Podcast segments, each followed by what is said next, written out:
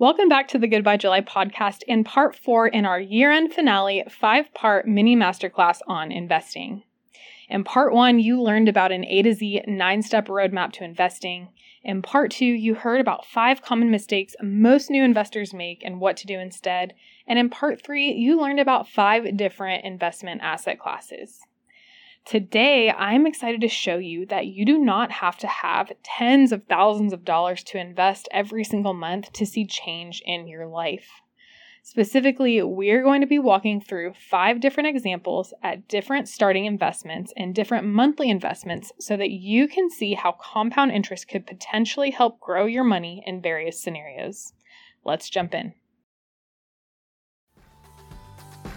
Hey, my name is Jessica Tolar, and I'm obsessed with all things passive income, productivity, entrepreneurship, and building a life where you make the rules.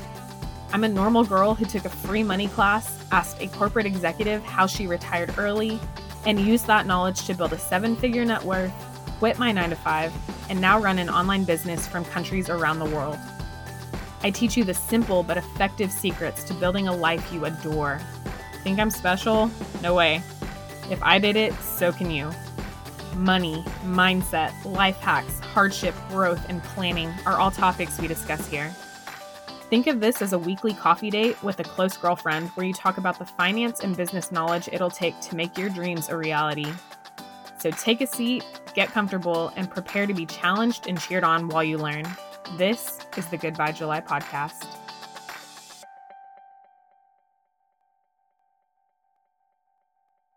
Are you ready to build the exact life you've imagined for yourself? Are you ready to actually take meaningful action to make your dreams a reality? to set your money up to grow on autopilot while you're out living your life? If this sounds like a goal you have for yourself, I have something you're going to want to hear about. It is my brand new Relaxed Investors Checklist, and this is for you if you want to get started growing your money without having to constantly do things. Use this 14 point checklist to get set up with automated investing. Get set up the relaxed way, then go live your life while your money grows on autopilot in the background. No stock picking required. Grab your copy today at jessicatolar.com slash relax. That's jessicatolar.com slash R-E-L-A-X. Okay, let's get back to today's episode. All right. So before we jump in, I will do my quick segment, Expats in El Salvador. But this week, I'm actually coming to you from inside my sweatshirt outside of our Airbnb in Guatemala. So, like I mentioned last time, we are on Corey's birthday trip and we actually ended up extending a few days longer than we had planned to. So, I didn't bring any of my podcast equipment. So, I'm literally recording this inside my sweatshirt. but in any case, like I said, coming to you from Guatemala, we spent the last week exploring Antigua and we're currently at Lake Atitlan, about an hour and a half away from Antigua, and it's just been an incredible trip. I think if you have listened to my episode on our drive down from Texas, we had a lot of issues at the Guatemala border. So we both had kind of a bad taste in our mouth when it came to Guatemala. But this trip has been nothing short of incredible. Antigua is an old city, kind of central Guatemala. And there's tons of just like beautiful, large, old churches and old architecture and stone walls and cobblestone streets and everything's all decorated for Christmas and it's cold. I'm wearing, you know, sweatshirts and pants for like the first time since moving to El Salvador in Central America. And it's just been such a fun trip, fun to explore and just really putting me in the holiday spirit, which is great. And then Lake Atitlan is some have called it the most beautiful lake in the world, which is why we were curious to come here. And there's actually, I want to say, like four different native languages that they speak around this area. And we heard some of the guys at the hotel speaking it, and it's really, really interesting. It's not Spanish, it doesn't really sound like Spanish at all. And there's a lot of indigenous culture, I think, that still exists here. So today we are taking a boat to a bunch of different little towns around the lake. And I can share more on that next week because, like I said, I think we're going to be here a few more days. So, anyway, that is what we have been up to traveling through Guatemala. We have our three dogs. It's been an adventure, as always. Super beautiful. Highly recommend it if you ever care to come to Guatemala. All right, that's it for expats in El Salvador. Let's get into today's episode. So, first of all, because we are solely looking at the amount of money you put into the market and how often, we need to make sure that all other variables remain the same. So, for all of the examples that follow, let's say the stock market returns at 10% across the board which, yes, this is the historic average, but it is highly unlikely to return at exactly 10% every single year consistently. But again, since we are trying to isolate the variable of that which is within your control, which is how much money you put in and how often and when you start, let's just say that every year you are getting 10% for the sole purpose of these examples. In our first example, let's say you invest $100. At 10% annual interest, after one year, you would have $110. That means you gain $10.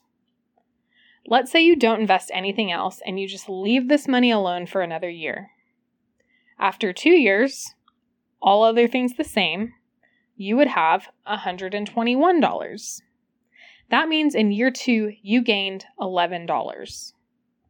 Notice how, even though everything else remained the same, you gained $11 in year two, which was larger than the $10 you gained in year one.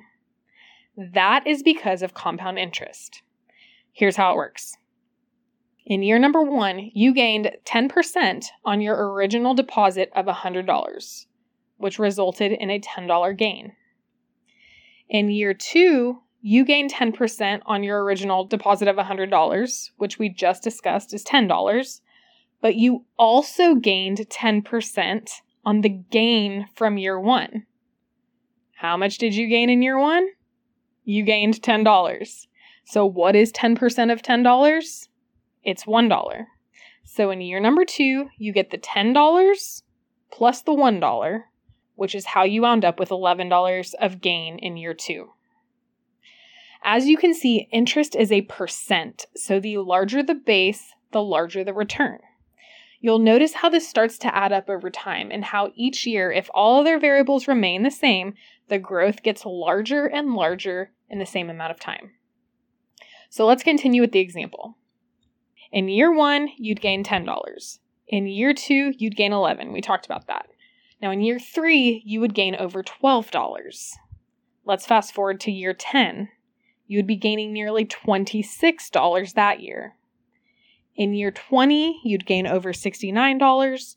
In year 30, you're closing in on $200 of gains. By year 40, you're upwards of $500 in gains. And by year 50, you are at over $1,300 worth of gains. And remember, those are just the annual gains that we're talking about. I was just illustrating how the gain itself increases over time.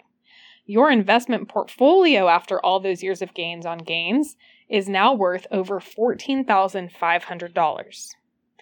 So, in this example, with all other variables remaining the same each year, you invested $100 one time at a 10% annual return and it became $14,537. See how cool compound interest is? All right, let's go into example number two. Let's take the exact same example from before except we are going to change one and only one thing the amount you put in at the beginning. In this example, instead of putting in $100 at the beginning, let's say you put in $1,000. Let's see what happens. Instead of gaining $10 in year one, you would gain $100. Instead of gaining $11 in year two, you would gain $110. Instead of $12 in year three, it's $121. Fast forward to year 10, and instead of $26, you would gain 257. In year 20, instead of $69, you would see 695. In year 30, it's 1,880 instead of 188. Year 40 is 5,090 instead of 509. And by year 50, instead of the 1,377 gain that you saw in example number one, you would gain $13,779 just that year. And more importantly, instead of having a portfolio that's worth $14,537, you are looking at over $145,000. So at the end of the first example, you were gaining about $1,400 per year and had a portfolio worth $14,500. At the end of the second example, in a year, you gained almost as much as the entirety of your portfolio in the first example. So your ultimate example one portfolio was worth about $14,500. And in example two, the gain you saw that last year was 13,700 and your ultimate portfolio was worth over 145,000. And the only difference was how much money you put in at the beginning, which is a beautiful thing because that is entirely within your control. Now, disclaimer like I said, this is for illustrative purposes only. None of us know what the market is going to do and whether it will perform at, above, or below average each year. But I hope you can see the point that I'm trying to illustrate here. Example number three. Let's keep building on that last example. Like I said, the bigger the base, the bigger the percentage based return, right? But not all of us can afford to put in a bunch of money up front. So, this is where consistent investing comes into play. And when I say consistent investing, I mean contributing to investments regularly, let's say each month. So, let's look at an example of this. Let's see what could happen if you invested $1,000 up front and then you invested $500 per month thereafter. Again, all other variables remain the same in this example. So instead of gaining $100 in year one, you would gain $440. Instead of gaining $110 in year two, you would gain $1,000. Instead of $121 in year three, it's $2,000. Fast forward to year 10, and instead of $257, you would gain $10,000. In year 20, instead of $695, you would see $37,000. In year 30, it's 110,000 instead of 1,880. Year 40 is 307,000 instead of 5,000. And in year 50, instead of the 13,779 you saw in example 2, you would gain over $841,000 just that year. And more importantly, instead of having a portfolio from example 2 that's worth 145,000, you're looking at 8.8 million. Now, remember, the only thing you changed from example 2 to example 3 is that instead of investing $1,000 once and doing nothing else, you invested $1,000 once up front and then kept investing $500 per month thereafter. Now, what could happen if you decided to increase your monthly investment? That brings us to example number four. So let's keep building. Let's build on to that last example. So, for example number four, let's look at what could happen if you invested $1,000 up front and then instead of investing $500 per month, you invest $1,000 per month thereafter. Again, all other variables remain the same in this example. So instead of gaining $440 in year one, you would gain 775. Instead of gaining $1,000 in year two, you would gain $2,000. Instead of $2,000 in year three, it's $3,500. Fast forward to year 10, and instead of $10,000, you would gain $19,000. In year 20, instead of $37,000, you would see $73,000. In year 30, it's 217,000 instead of 110,000. Year 40 is 609,000 instead of 307,000. And in year 50, instead of the $841,000 gain you saw, you would see $1.7 million that year in gains. And again, more importantly, instead of having a portfolio from example three that is worth $8.8 million, here in example four, you are looking at $17.6 million. Now remember, the only thing you changed from example three to example four is that you decided to increase your monthly contribution to your investments from $500 to $1,000. And you can see what a world of difference it made. All right, example number five. In the last example, I'd like to look at something different, but it is still something that's within your control, which is important when it comes to investing because there are many things that are outside of our control. So, for example, five, instead of how much money you put into investments, I'd like to look at when you start and stop contributing to your investments and how that could affect things. The reason this initially interested me is due to something my college finance professor said to us on the last day of school that went something like this. He said, If you invest starting now at age 20 and invest regularly until age 30 and then quit contributing entirely, you'll likely end up with more money than if you wait to start investing until you're 30 and continue contributing to your investments for the rest of your life. This really stuck with me, but I had never run the numbers on it until recently. So let's see if he was right. In this example, we are using that same 10% return we have been using all along, and all other variables are remaining the same except for the start and stop date of your contributions. So let's start with the version of you who waited. You waited until age 30 to start investing. Let's say you put an initial investment of $1,000, then an additional $1,000 per month for 50 years until you turned 80, and then you stopped. By age 40, your investment portfolio has grown to 209,000. By age 50, you're looking at 773,000. At 60, you have 2.3 million. At 70, it has grown to 6.4 million. And by 80, when you stop, you would have contributed a grand total of $600,000 of your own money, and your portfolio would be worth $17.6 million. Not too shabby, right?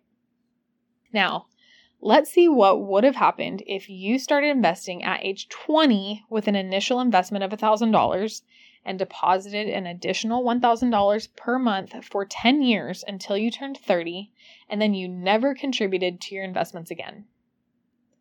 By age 30, instead of $1,000, your investment portfolio would have grown to $209,000. At age 40, instead of a portfolio worth $209,000, your portfolio would be worth $566,000. By 50, you're looking at 1.5 million instead of 773,000. At 60, you could have 4.2 million instead of 2.3 million. At 70, instead of 6.4 million, you have 11.2 million. And at 80, instead of a portfolio worth 17.6 million, you'd have a grand total of $30.4 million almost double the previous scenario. But here's the coolest part of all. Not only do you end up with nearly double the money in the end, but instead of contributing 660,000 of your own dollars in total, all you would have contributed from age 20 to 30 before stopping your contributions entirely would be 120,000. That frees up your cash flow from age 30 to 80 to do whatever you want with it all other variables remaining the same, by waiting to invest, you pay over five times more for about half the results. Now, look, here's the big picture. if you did not start investing the second you graduated college, then you are like most of us. You are not alone.